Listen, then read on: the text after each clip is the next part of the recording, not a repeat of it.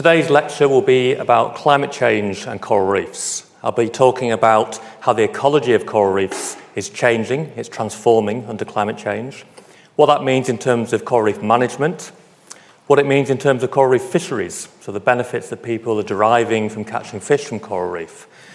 And finally, I'll talk a little bit about the role of seabirds in transferring nutrients onto coral reefs and how that can bolster the resilience of this ecosystem to the impacts of climate change. Now, early coral reef species existed with the dinosaurs.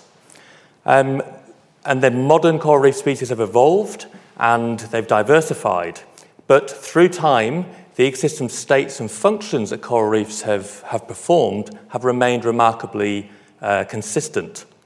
However, the future is looking much less certain. We're now entering the Anthropocene, where humans are the dominant driver of, of our ecosystems. And we're seeing dramatic changes in the functioning of coral reefs and in the benefits that humans are deriving from coral reefs or the ecosystem services. A lot of the early work on, on coral reefs focused on how some biophysical processes, processes were structuring the ecology and driving ecological patterns. So things like temperature, primary productivity, wave energy. And the human impacts on top of those drivers were thought to be relatively small. But there's a growing recognition now with an escalation of human threats that a myriad of human pressures operating at multiple scales are driving the composition of, of coral reefs. So there's obvious things like fishing and water pollution and climate change, but underlying those pressures are things like finance and trade, um, human migration. So all of these different uh, background or underlying social drivers are escalating our pressures to coral reef ecosystems. By far and the greatest impact that we're seeing to coral reefs is climate change. And we're seeing more frequently headlines such as these. So climate change is devastating coral reefs worldwide. Um, the Great Barrier Reef should be listed as in danger. And sharks are functionally extinct from twenty percent of the world's coral reefs. Coral bleaching is very prominent and, and, and is probably the biggest threat that coral reefs are facing globally. Now, coral bleaching occurs when, when the coral animal becomes stressed. So corals are animals, and they live in a, in a symbiotic relationship with single-celled algae. Those algae give the corals their colour, and they also give them most of their energy. When corals become stressed, for example, when water temperatures become too hot, the corals eject the single-celled algae, and you can see through the translucent animal tissue to the underlying skeleton that they've been building underneath. So that's why we term it coral bleaching.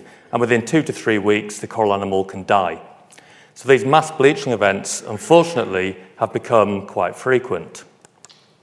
I'm sure many of you saw in the news several years ago, the Great Barrier Reef was very severely damaged by coral bleaching across two years.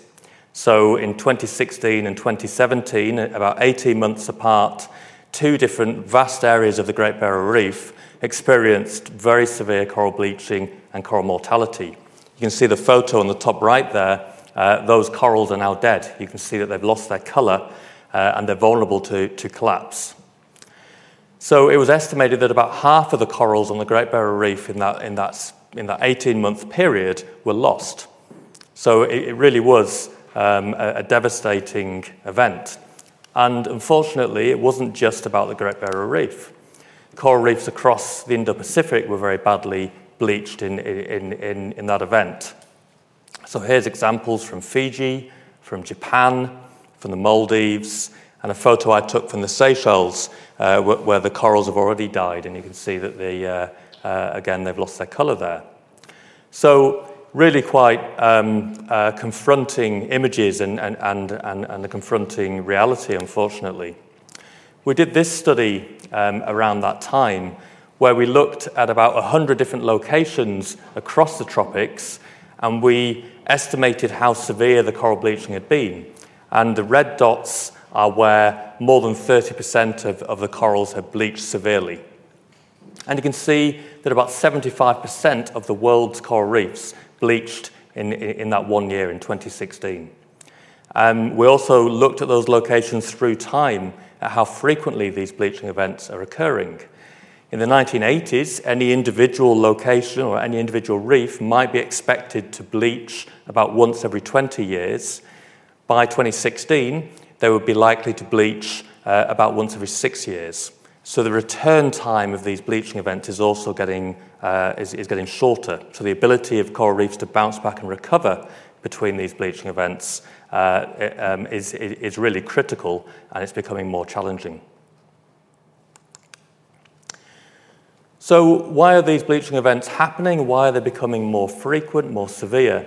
Well, this image here is of an El Niño event, where warm water is pooling in the eastern Pacific.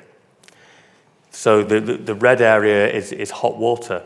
Now, El Niño events cause changes in weather patterns all around the world. You can have fires in, in, in parts of the Amazon and floods in, in eastern, uh, South and Central America.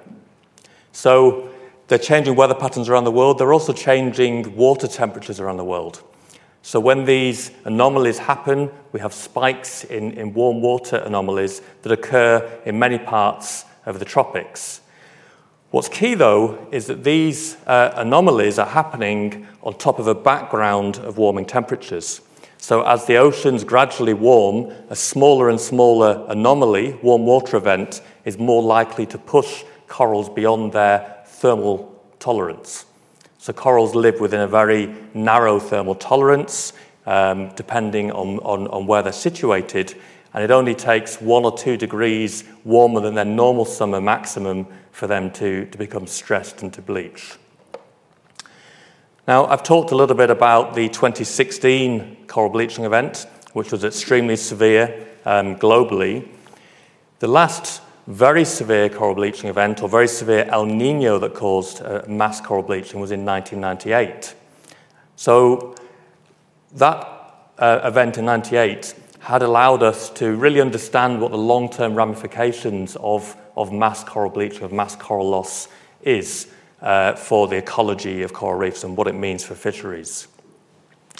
So here um, I'm going to take you to the Western Indian Ocean. It's a region that was the most severely impacted by the ninety-eight bleaching event. About forty-five percent of the coral was lost in that region, it's estimated, in, in nineteen ninety-eight. And you can see that the, the impacts uh, varied across the region. So the size of these bubbles determines how much coral was lost. So you can see that the island nations, particularly the Seychelles, but also the Maldives, lost a, a, a substantial amount of coral. On the right-hand side, I've plotted the percent change in coral cover on the horizontal axis and the percent change in the physical structure of the reef on the vertical axis. Now, coral reefs build a remarkable three-dimensional structure. So the different species of coral all grow and inter- intertwine, and that provides the habitat and the space for all the other organisms, the fish and the invertebrates, to coexist and to avoid predators. So the vast diversity that we get on coral reefs is in a large part down to that physical structure that the corals are building. So we found that as the coral, more coral was lost, we saw uh, more loss in, in the structure. And this photo at the bottom there, you can see that looks a bit like a moonscape. So, so that, that, that's about five or six years after a major bleaching event. And you can see my colleague in the background there uh, surveying that reef. There's also impacts on the fish community, of course. Now, these fish are all coral-feeding fish, mostly butterfly fish, but there's also some uh, some other species in there. And coral-feeding fish have varying levels of specialization in how and how specialized they are in their diets. So facultative coral-feeding fish feed on live coral, but they will also feed on things like um, uh, polychaete worms and, and, and algae. Obligate generalists in the middle there will only feed on live coral, but they've got a very generalist diet. They're, they'll feed on most species of coral. And obligate specialists are very fussy eaters. They will only feed on one, two, or three species of coral. They're not damaging the coral. They're eating the mucus and some, some of the tentacles, but, but, but that, that's how they survive. Now, the black bars here represent the abundance or the, the, the number um, of these different groups of fish. There's four or five species in each group that existed in the inner Seychelles prior to the ninety-eight bleaching event in nineteen ninety-four. And what you can probably see is that there was an advantage to being highly specialised. Those obligate specialist feeders on the far right there, there was far more of them. There, there, there's not more species, there's more individuals. There, there, there was an advantage to being uh, a specialist feeder. But if I bring the data in now following that ninety-eight bleaching event, you can see that there was a small um, loss in the populations of the facultative feeders, a huge loss in the obligate generalists, and the obligate specialists all but disappeared. And we actually documented the local extinction of about four species of, of fish uh, through that event. So it really, uh, it really devastated those specialist populations, and it really speaks, as I'll go on to in a bit more detail in a moment, that there's winners and losers um, through, through these disturbance events. Now, we've been following the trajectories of coral reefs in the Seychelles since that ninety-eight bleaching event to try and understand what happens after these mass bleaching events, when all the coral gets decimated in a very short space of time by climate change. What's the long-term trajectory for those reefs? Well, we looked at twenty-one reefs across the inner Seychelles, and we found that just over half of them bounced back and recovered fairly rapidly. So those blue bars there represent the, the cover of, of live coral, the amount of live coral. And you can see um, by twenty eleven or, or twenty fourteen, the coral had returned to a very similar level that we saw prior to the bleaching event in nineteen ninety-four. So that's good news. And you can see from the photos on the right there, um, the coral bouncing back. But the other half, some of the other reefs, didn't bounce back and recover at all. They underwent what we call a regime shift. So the blue bars, the coral cover, bounces along at about five percent, so that there's very little coral left on those reefs. And the green bars represent macroalgae. Now, macroalgae are basically seaweeds.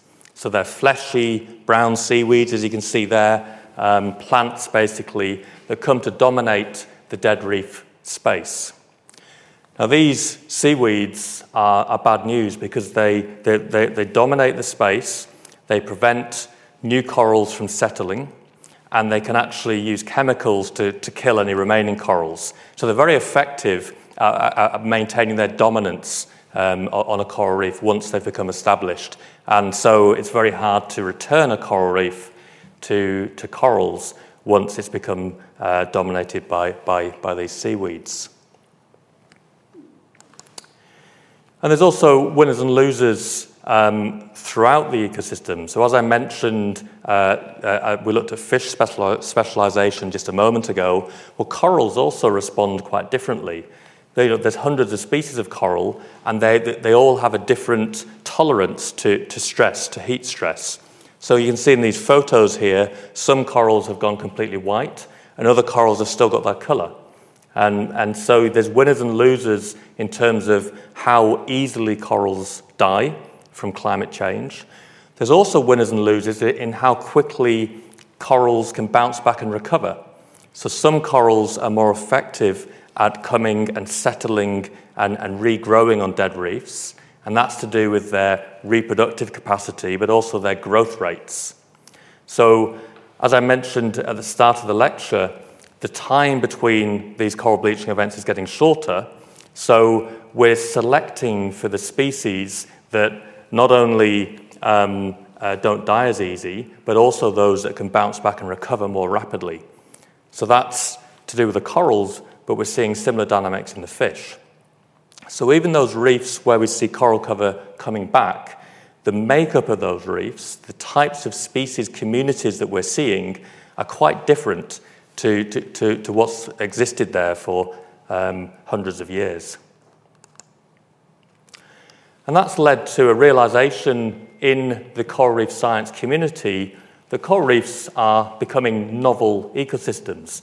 They're, they're, they're, they're changing in the Anthropocene. So quite a lot of it has been written about this now, trying to understand how reefs are changing, what species compositions are likely to emerge, and what that means. What does it mean for how reefs function? What does it mean for how we manage them? What does it mean for the benefits that reefs are, uh, are, are, are offering to humanity? Now, there's lots of ways that reefs uh, are changing. One of the most extreme is reefs on the move. Now, what I'm referring to there is tropical reefs extending um, poleward, so to higher latitudes, into what was previously temperate rocky shores. So temperate reefs tend to look like the top left photo there in many parts of the world. That's a, that's a kelp bed, so a kelp forest, and it's a type of algae.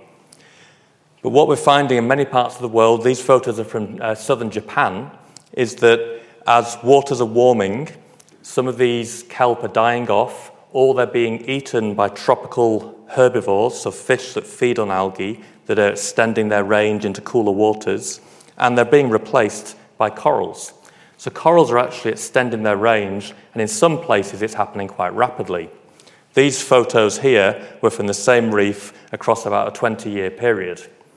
So they're now completely novel ecosystems. It's a mix of tropical and temperate species that are now living together. So you can imagine that now you're seeing completely new species interactions in terms of predators and prey and competitors.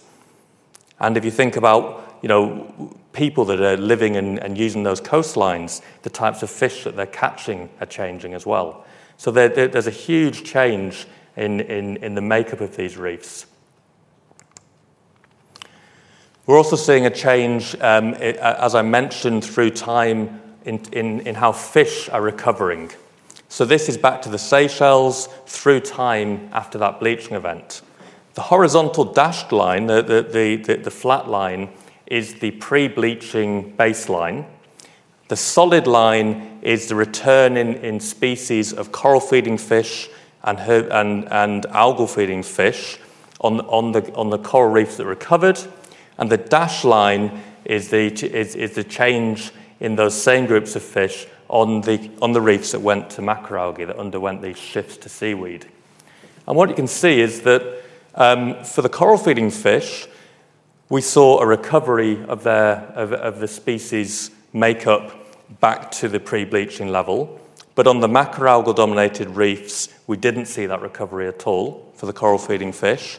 For the algal-feeding fish, we actually saw um, uh, that, that they increased beyond what they looked like prior to that um, prior to that bleaching event. And that's because there's lots more algae on the reefs, lots more seaweeds on the reefs, so those types of fish have done particularly well. But the message there is that, as a, I've just shown you two groups of fish, of course there's many different types of, of fish on reefs. The makeup of, of fish communities is also changing dramatically uh, on, in coral reef nations, never mind at the extremes uh, um, uh, in, at high latitudes. Okay, so what does all of this mean for coral reef management? Well, I'm going to talk now a little bit about marine protected areas. Marine protected areas is a dominant uh, management approach um, in, in, in lots of the oceans. It's particularly dominant uh, uh, approach to managing coral reefs. It's basically, basically referring to um, setting aside an area of a reef mainly from fishing. So it means stopping fishing from either an entire reef or a section of reef Um, and, and, and giving the populations a rest. The idea is that the fish populations will increase and that many of those fish provide really important um, processes uh, such as controlling algae or, or, or, uh, or taking away dead coral. So it, it increases the health of, of the coral reef. It also means that some uh, fishing techniques and anchors aren't going to be damaging the, the corals as much. So it's a really dominant approach. And it's an approach that we've been using since the uh, nineteen seventies, nineteen eighties in many, in many places. And there's been a huge amount of research on the effectiveness of protected areas and what they do. So much research that people have done studies of studies of, of, of marine protected areas to try and see if there's commonalities um, across different places. And sure enough, there, there were commonalities. And I'm going to now take us back to the Seychelles. And first of all, we're going to look at how the protected areas in the inner Seychelles were performing before that major coral bleaching event in nineteen ninety-eight. So these data are from ninety-four. And we looked at four different marine protected areas, and they were performing just as the literature um, that I've just been talking about said that they should be. So there was a huge benefit of um, marine protected areas in terms of the biomass or the amount, the, the, the amount of fish on a reef inside a protected area compared to a fished area. Okay, so that dashed line there, zero, any of the data points to the right of that mean that there's more um, um, in the protected area than the fished area. So you can see the overall biomass, that's the amount of fish, you could expect to see around two hundred fifty kilograms per hectare of fish more in a protected area than a fished area. And, and that's consistent with expectations.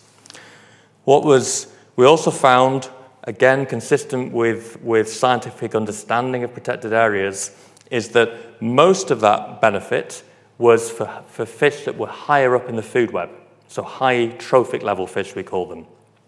So things like piscivores. Piscivores are fish that feed on other fish, and mixed diet carnivores. So they're carnivorous fish that might, might eat invertebrates like crabs. They might also eat other fish. So a lot of this increase in biomass was these fish at the top of the food web, the top of the food chain. We also found that the um, species richness of fish was higher in protected areas than fished areas, and the amount of coral was higher prior to the event. Now, following that ninety-eight bleaching event, we looked at, at what happened through time. Well, the benefit of protected areas on coral cover uh, disappeared, and the recovery rate of coral on those reefs that recovered was no different between protected areas and fished areas. So, so it didn't seem to influence how reefs responded uh, for, uh, in the twenty years or so after the bleaching event. The species richness, the number of species, diminished somewhat. What was really interesting, though, I think, is what happened with the fish biomass. Now, these data here are the same as on the previous slide. They, these are from prior to bleaching. Okay, so again, we're seeing a benefit of protected area for any data that's over to the right. And you can see that most of the benefit was for these um, high, these fish at the top of the food, uh, the top of the food chain, these carnivorous fish. If we look on the right-hand side, though, they, these are the protected areas that have now shifted to, to seaweeds. There's two things to take from that plot. One is that the benefit of the protected areas, so the difference between the, the protected areas and the fished areas, uh, is greater. So there's the, the amount of biomass that's built up or is building up on those reefs that, that are now dominated by seaweed in the protected areas is quite substantial. The other thing to take away is that instead of these, these um, uh, fish at the top of the food chain being the ones that are driving most of the change, it's now groups of fish that are at the bottom of the food chain. So all of those the, those first three categories are fish that feed on, on algae or feed on seaweeds. So the browsers at the top there, they feed on the fleshy seaweeds, so the, the, the, the, those big mature seaweeds.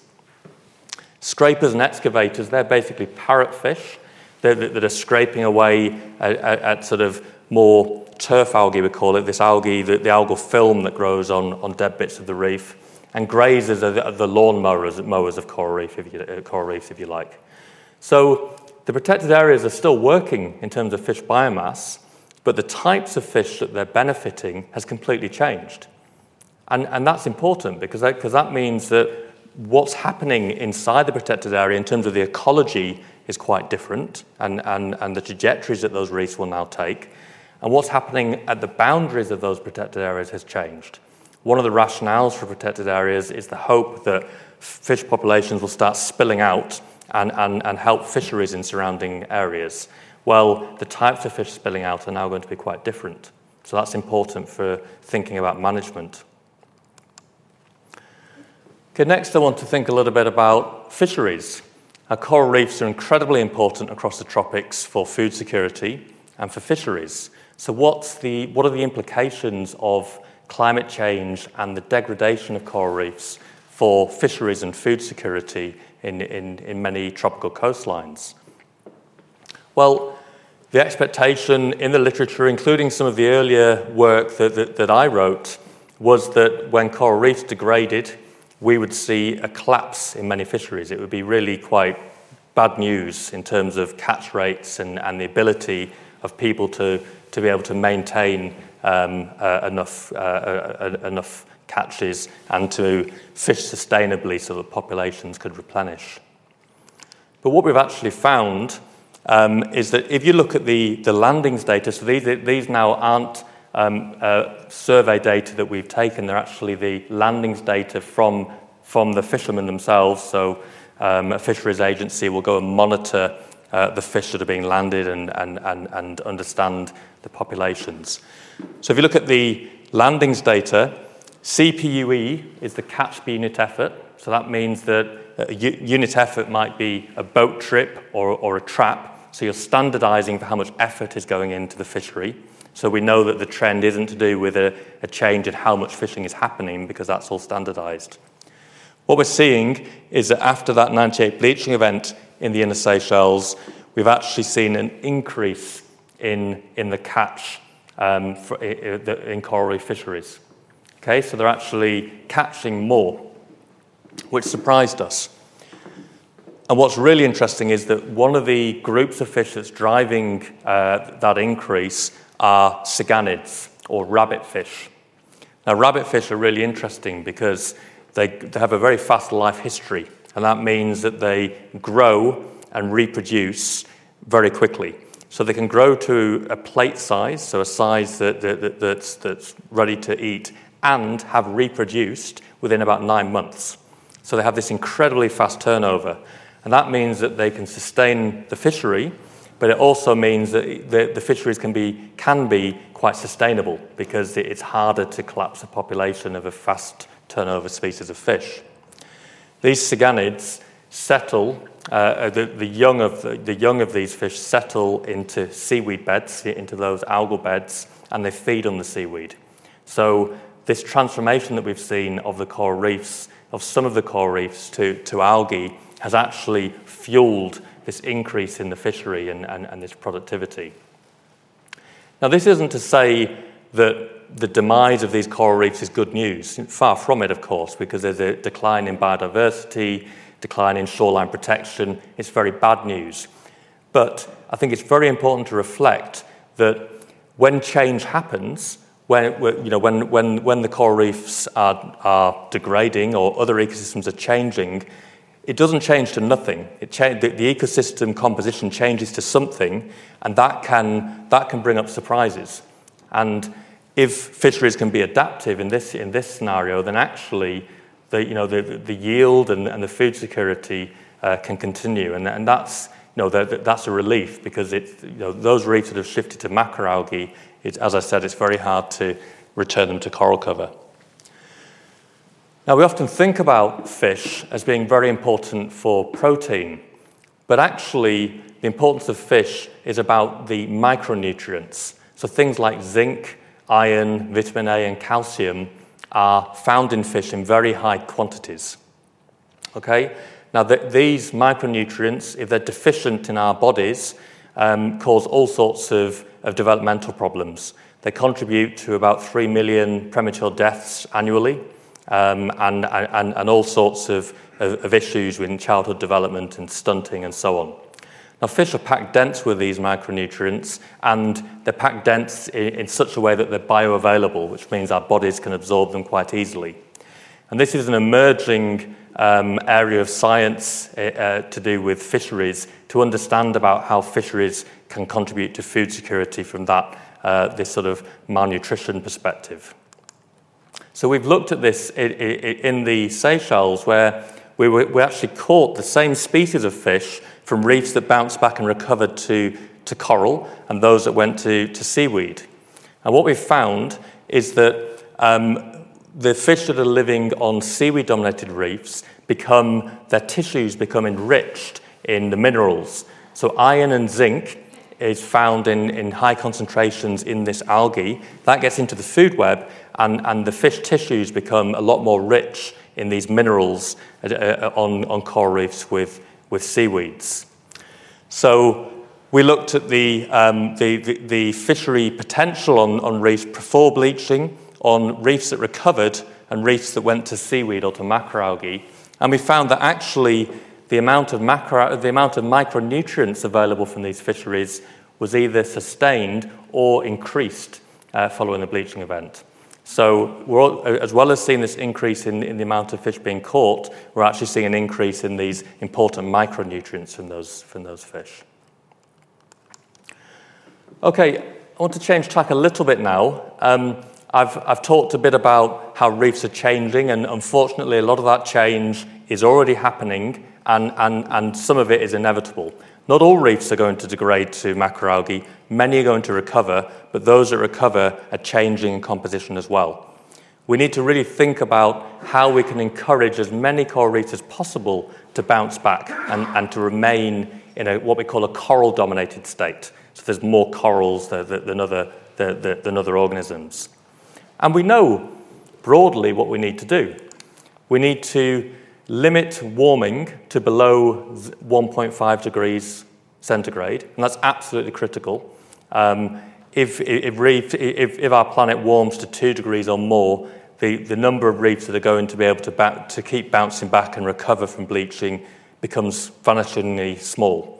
Keeping warming below one point five, quite a lot of reefs have, have, have got the possibility and the potential to, to, to keep recovering and, and, and to persist. We need to manage fisheries carefully and sustainably. Fisheries are important on coral reefs, and they can be managed carefully to maintain um, the role that those fish, enough fish to maintain the role that they're performing in the ecosystem, as well as sustaining people's livelihoods and food security. And we also need to improve water quality. Now, when I talk about water quality, I'm talking about the sediments that, that, that, that, are, that are entering reef ecosystems and the nutrients. And we typically think of, of, of, of problems with water quality. So things like um, uh, lots of nutrients coming off farmland or, or from urban areas or from sewage, um, and, and that causing big problems for coral reefs. And that's certainly the case in many places. But what's um, something that's emerged in recent years is that most nutrients that are coming from, from humans, from farming, from fertilizers, from sewage, tends to be very high in nitrogen, but have very little phosphorus. It's phosphorus limited. So those nutrients, we have an imbalance in, in nutrients in terms of nitrogen and phosphorus, uh, result in an impaired coral physiology. Uh, so the corals grow slower, and they bleach more easily. So a, a smaller spike in temperature can cause them to, to bleach and die. If nutrients arrive in a more balanced fashion, so the, the, the amount of nitrogen and phosphorus is more balanced, coral physiology does a lot better. The corals grow faster, um, and they can bleach at a higher threshold. So they can actually withstand slightly higher temperatures. And there's been some really nice work looking at this, mostly in aquariums, uh, in, in, in labs. Uh, there's a group in Southampton in the U K, actually, that's been leading the way on a lot of this work. Now, that got me interested in the potential role of seabirds and the nutrients that seabirds could be delivering uh, to coral reefs. So I've been looking at a group of islands in the Indian Ocean, some of which have got incredible seabird colonies. So these islands, if you set foot on them, are, are really noisy places. The skies are full of seabirds, and they really smell. And that's the, the guano or the seabird droppings. And if it's recently rained, you can smell the ammonia in the air. So these islands are really uh, being fertilized. They're, they're, they're, they're really uh, pungent places. Islands very close nearby that are of a similar size, similar height, similar geomorphology, have next to no seabirds. And that's because those islands have got introduced rats on them. The rats have been uh, arrived on the islands through patterns of settlement or, or through shipwrecks over the years. Now, black rats will feed on seabird eggs, feed on the chicks, and adult seabirds then tend to just avoid those islands and, and, and not visit them at all. And it's really quite dramatic. So this is an island with no rats, and as you can hear, It's a really loud, busy place.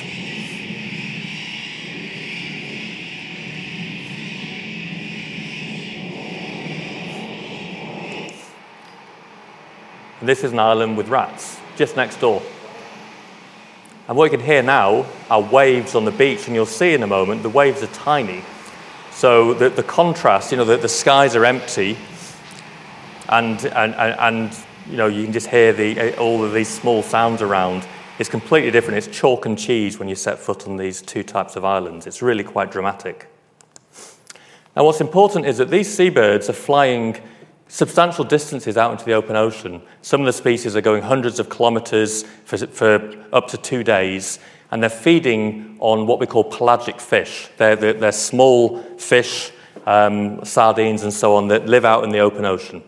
Okay, so they're going quite long distances out into the open ocean, and then they're returning to the islands to roost um, and, and to breed, and and they're delivering a lot of those nutrients. It's a bit like a conveyor belt, if you like. They're delivering the nutrients from the open ocean back onto the islands through their droppings, through feathers, through dead chicks and eggs and so on. Um, and this has been looked at in terms of island ecology, and people have shown how uh, the productivity of the plant life is enhanced, the diversity of insects, or the growth rate of scorpions is faster. But there'd been very little understanding of what it meant for the nearshore marine environment.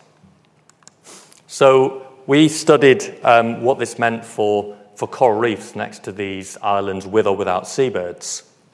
So here we've got six islands where there's no rats present and six islands where there's rats present.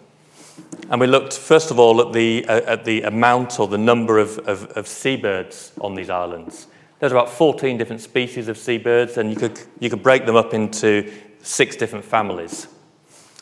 Now, the darker colours, this is what we call a heat map. So the darker colours mean that there, there's more birds on that island. You know, there's quite a lot of birds on that island, and you can see that you know most of the biomass, most of the birds are on the islands with no rats. And the photos and the videos I just showed you, you know, uh, really highlighted that probably uh, you know a, a little bit better. If we run the numbers, there's about seven hundred fifty times more seabirds on the islands with no rats. And um, people have spent a lot of time watching seabirds and how, how frequently they defecate and so on. So we could work out um, that that translates to about two hundred fifty times more, more nutrients being deposited onto the islands. So there's a huge difference in the amount of nutrients that are being deposited onto the islands with no rats. Next, we wanted to see, well, are those nutrients making it out onto the coral reefs and being used by coral reef organisms? Okay, so we used something called uh, uh, stable isotopes of nitrogen. It's basically, you can measure a signal of, of nitrogen in tissues, of soil or leaves or, or anything, anything you like, okay? Um, so we took ten samples of, of soil, From from, uh, from from the islands to the coastline, ten samples of new growth leaves. This is from uh, each of those twelve different islands. On the reef flat, this is about one hundred metres away from the island, we collected filter-feeding sponges and, um, and um, a macro algae, which is called halimeda. And on the reef crest, about two hundred fifty metres uh, away from the island now, and where the reef drops into deeper water and is mixing a bit more, we collected these sort of these sort of uh, fuzzy turf algae and then some herbivorous fish that feed on that algae. Okay, and then we looked at these this signal, uh, this signature of the nitrogen in all of these different samples. So this is the the result for the for the uh, for the soil.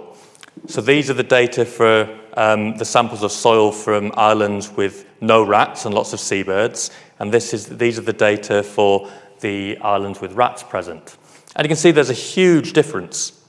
This signature here is, is characteristic of seabird droppings, and it's actually what we call a, a heavier nitrogen um, signal, which is associated with those fish that they're, fe- that they're feeding on in, in the open ocean. So you can actually be quite confident that the, the, this nitrogen signal is, is coming from the seabird guano. Um, and Uh, we also looked at the amount of nitrogen. So this tells us where it came from. We looked at the amount of nitrogen, and we saw a, a very similar pattern. So the amount of nitrogen, uh, is, is, there's a big difference, and the source of nitrogen is from those seabird droppings. Now if we look at the other tissues across that gradient, you can see that the, the difference gets smaller as you go across. Now that's to be expected because the nutrients are washing off the island through rainfall events and, and, and, and waves that are lapping on, on the shoreline, and they're dissipate, it's dissipating and getting diluted in the water, but it's also getting taken up by all of those organisms on the reef and getting used by those organisms. So the difference gets smaller, but it's still there, even right out on the reef crest. If you look at the muscle tissue of those fish, we're seeing a difference in, in, in the nitrogen signal. So fish living next to the islands with seabirds have got more and, and a heavier nitrogen signal than fish living next to islands with rats.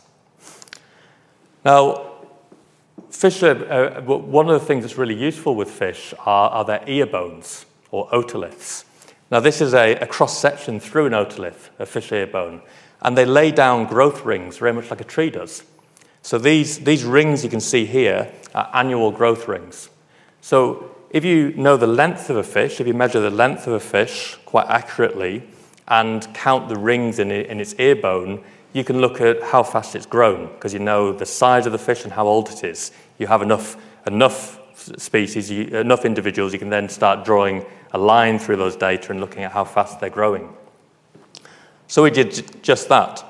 And here, the dashed line and the open symbols are the, the fish that we collected next to the islands with seabirds, and the filled circles and the solid line are the fish that are living next to islands with rats.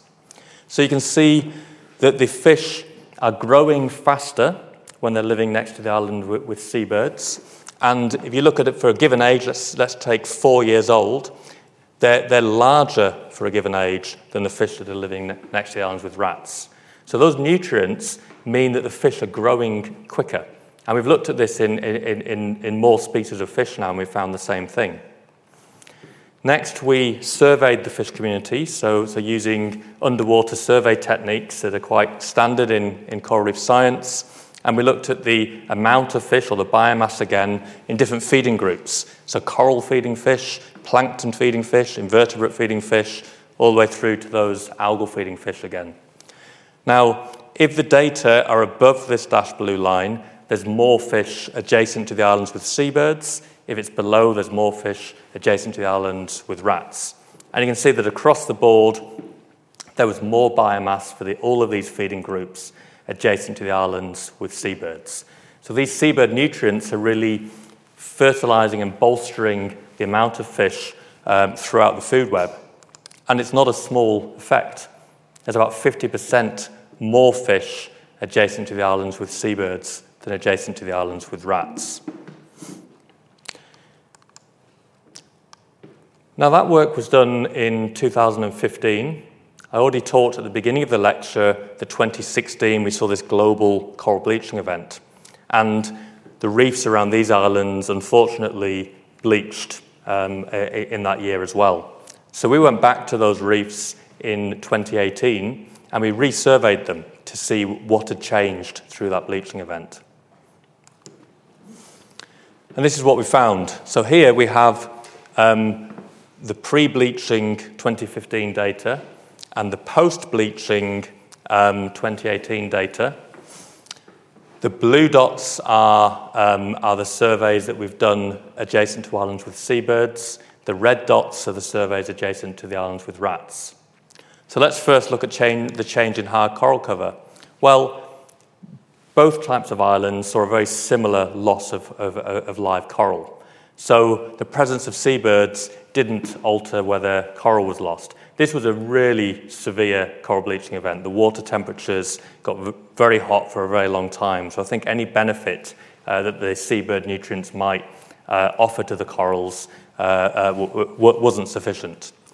What was really interesting, though, was what then replaced that, that dead space. Once the corals had died, what took over that space? And we found that the top right there, that's crustose coralline algae, this pink stuff here. Now, crustose coralline algae is a calcifying algae, and, it, and, and it's a bit like the cement of coral reefs. It holds reefs together.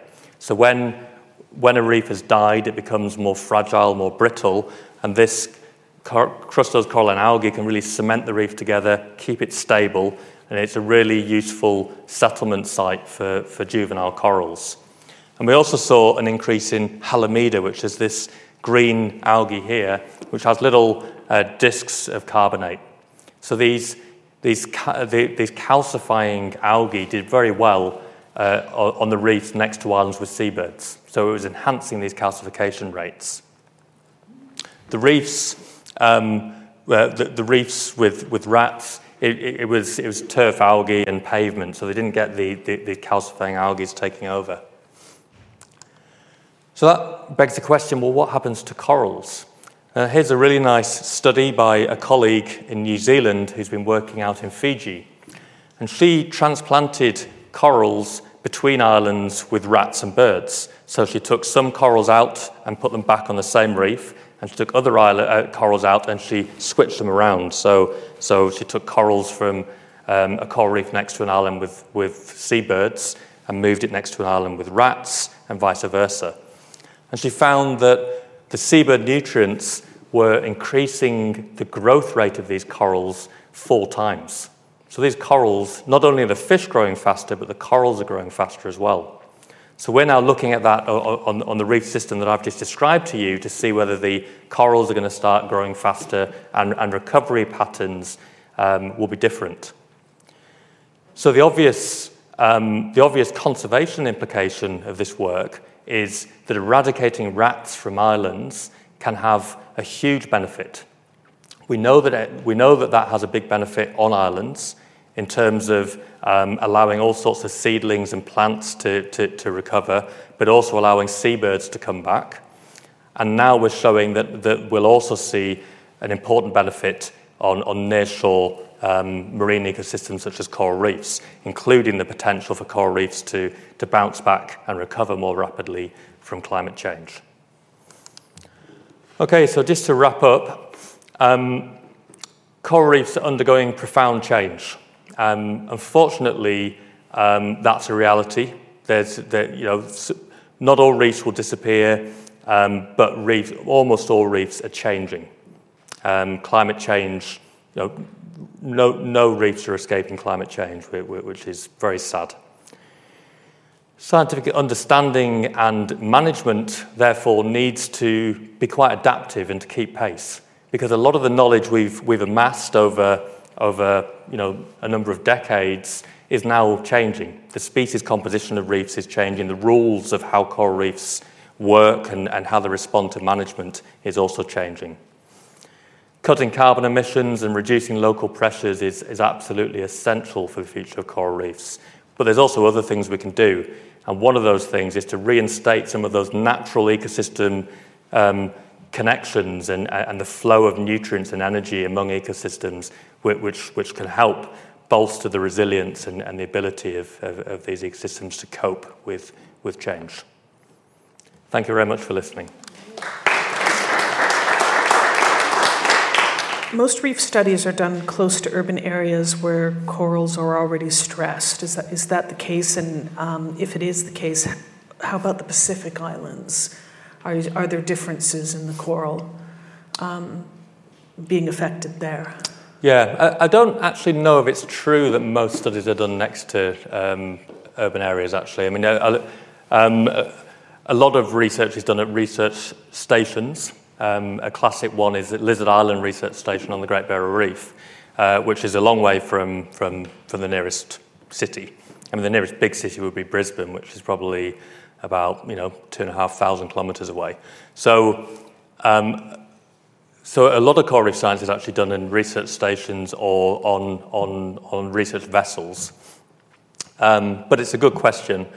Um, yes, there's a lot of work done in the, in the Pacific, um, and and the twenty sixteen bleaching event absolutely devastated a lot of reefs in the Pacific. There were some islands um, in the Pacific that had incredible incredibly healthy coral reefs, and they were a- absolutely decimated by that twenty sixteen bleaching event. So unfortunately, the patterns that, we, uh, that um, warm water events are, are, are impacting reefs are not hugely predictable. Uh, the, you know, the, you, you, the, the, the, there's some predictability, but but but most reefs are getting impacted.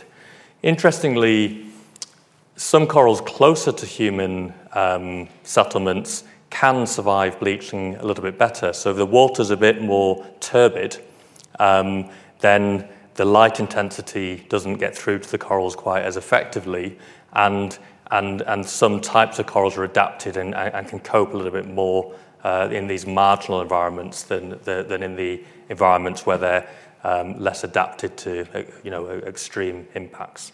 How are cold water corals, such as those around the Scottish coast, being affected? Well, cold, the, the, the big concern with cold water corals is ocean acidification. So temperature is less of a, a, a less of a problem because um, uh, you know, the, the warm water anomalies are really happening in the uh, in the sort of surface waters and in, in the shallower water. Cold water corals grow very slowly, and they're they're very susceptible to what we call ocean acidification, and that's where the oceans are absorbing a lot of the C O two that we're emitting into the atmosphere. And and that's creating a, a, a slightly more acidified ocean chemistry. Um, and that can reduce the growth rates of all sorts of animals, including corals, and cold water corals are particularly vulnerable to that. So the worry is that, that, that the um, ocean chemistry is going to alter to, uh, to such an extent that it's going to affect cold water corals. Could you elaborate slightly on one, how those rats ended up on these islands, and also why they have such an effect on the seabird population? Yeah, so so rats um, stow away on boats, basically, um, and they've decimated seabird populations from, from about ninety percent of the world's um, island archipelagos. Uh, so so they're they're almost everywhere. They and they, they you know if if a a boat moors on a jetty, quite often rats will you know, run down the ropes or, or jump off the boat. Um, on remote islands, sometimes there's been historical patterns of habitation that have uh, that, that um, through through time, or there's been shipwrecks where where, where boats have actually ended up uh, on on the on the coastline. So rats have made it onto some islands, but not, not other islands. Um, and, and the rats basically are eating the, the they eat bird eggs. They'll, they'll actually eat chicks and occasionally adult birds. Um, you know, they're predators. So, uh, and so rats is, is the main problem, but there's also cats, um, sometimes foxes. So when predators, mammal predators, make it onto islands, they they, they devastate the, the wildlife on the islands.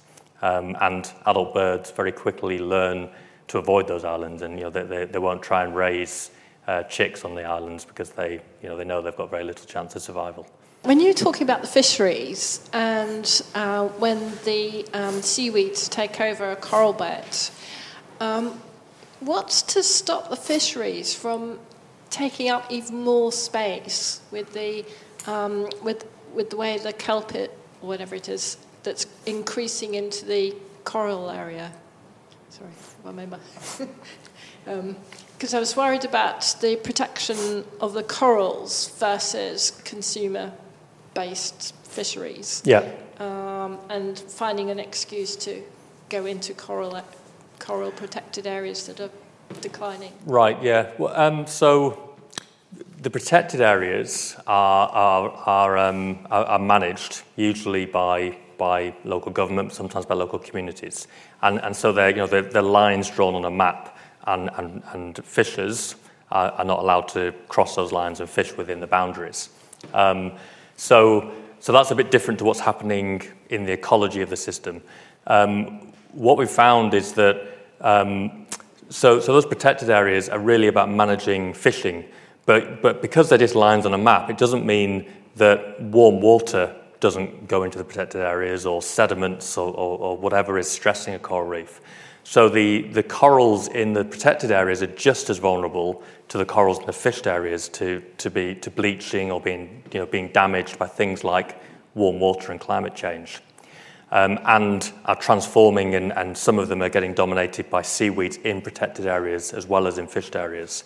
So the fish populations are changing inside and outside of the protected areas, um, and as I showed the In the protected areas, we're seeing more fish biomass. There's more fish in there than the fished areas, but the types of fish has changed.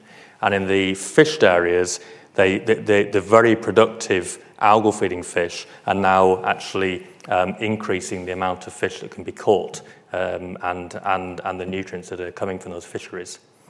The, the Great Barrier Reef corals, um, I was astonished that it didn't create a reaction in Australia in, in terms of their approach to climate change. It seems to be one of those, you know, what is Australia if it is not the Great Barrier Reef? You know, if, and if that is under threat, I was astonished that that didn't create an enormous uh, reaction amongst the Australian public in terms of what do we expect from our government in terms of, you know, coal extraction or, you know, more defensive measures against climate change. Yeah, yeah, you're not alone.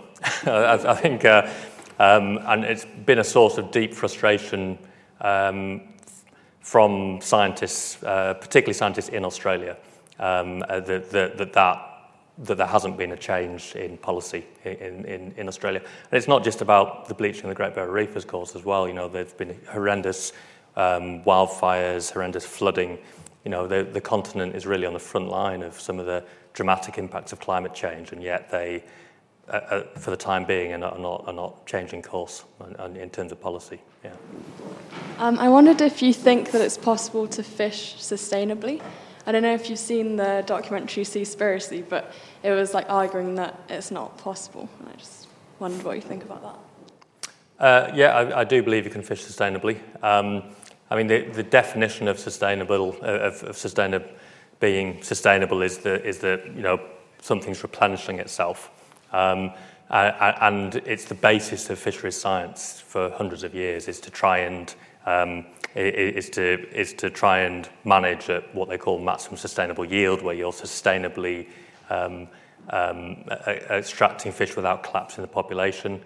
Um, there's also uh, ecosystem-based approaches to, to fishing, which, which um, is what we've been looking at more so on coral reefs, which is where you can see changes in the functions that the fish populations are providing to the ecosystem and staying above the, the reference points or, or, or the targets to maintain those important ecosystem processes while still uh, taking some fish. So, um, uh, yeah, I absolutely think, do believe you can fish sustainably. And fish, um, um, fish are incredibly important for food security in many, many parts of the world. So, so that, you know, the, um, you know, fisheries are important and, and, and they can't, you know, stopping them in many places is just, is just a, you know, not possible.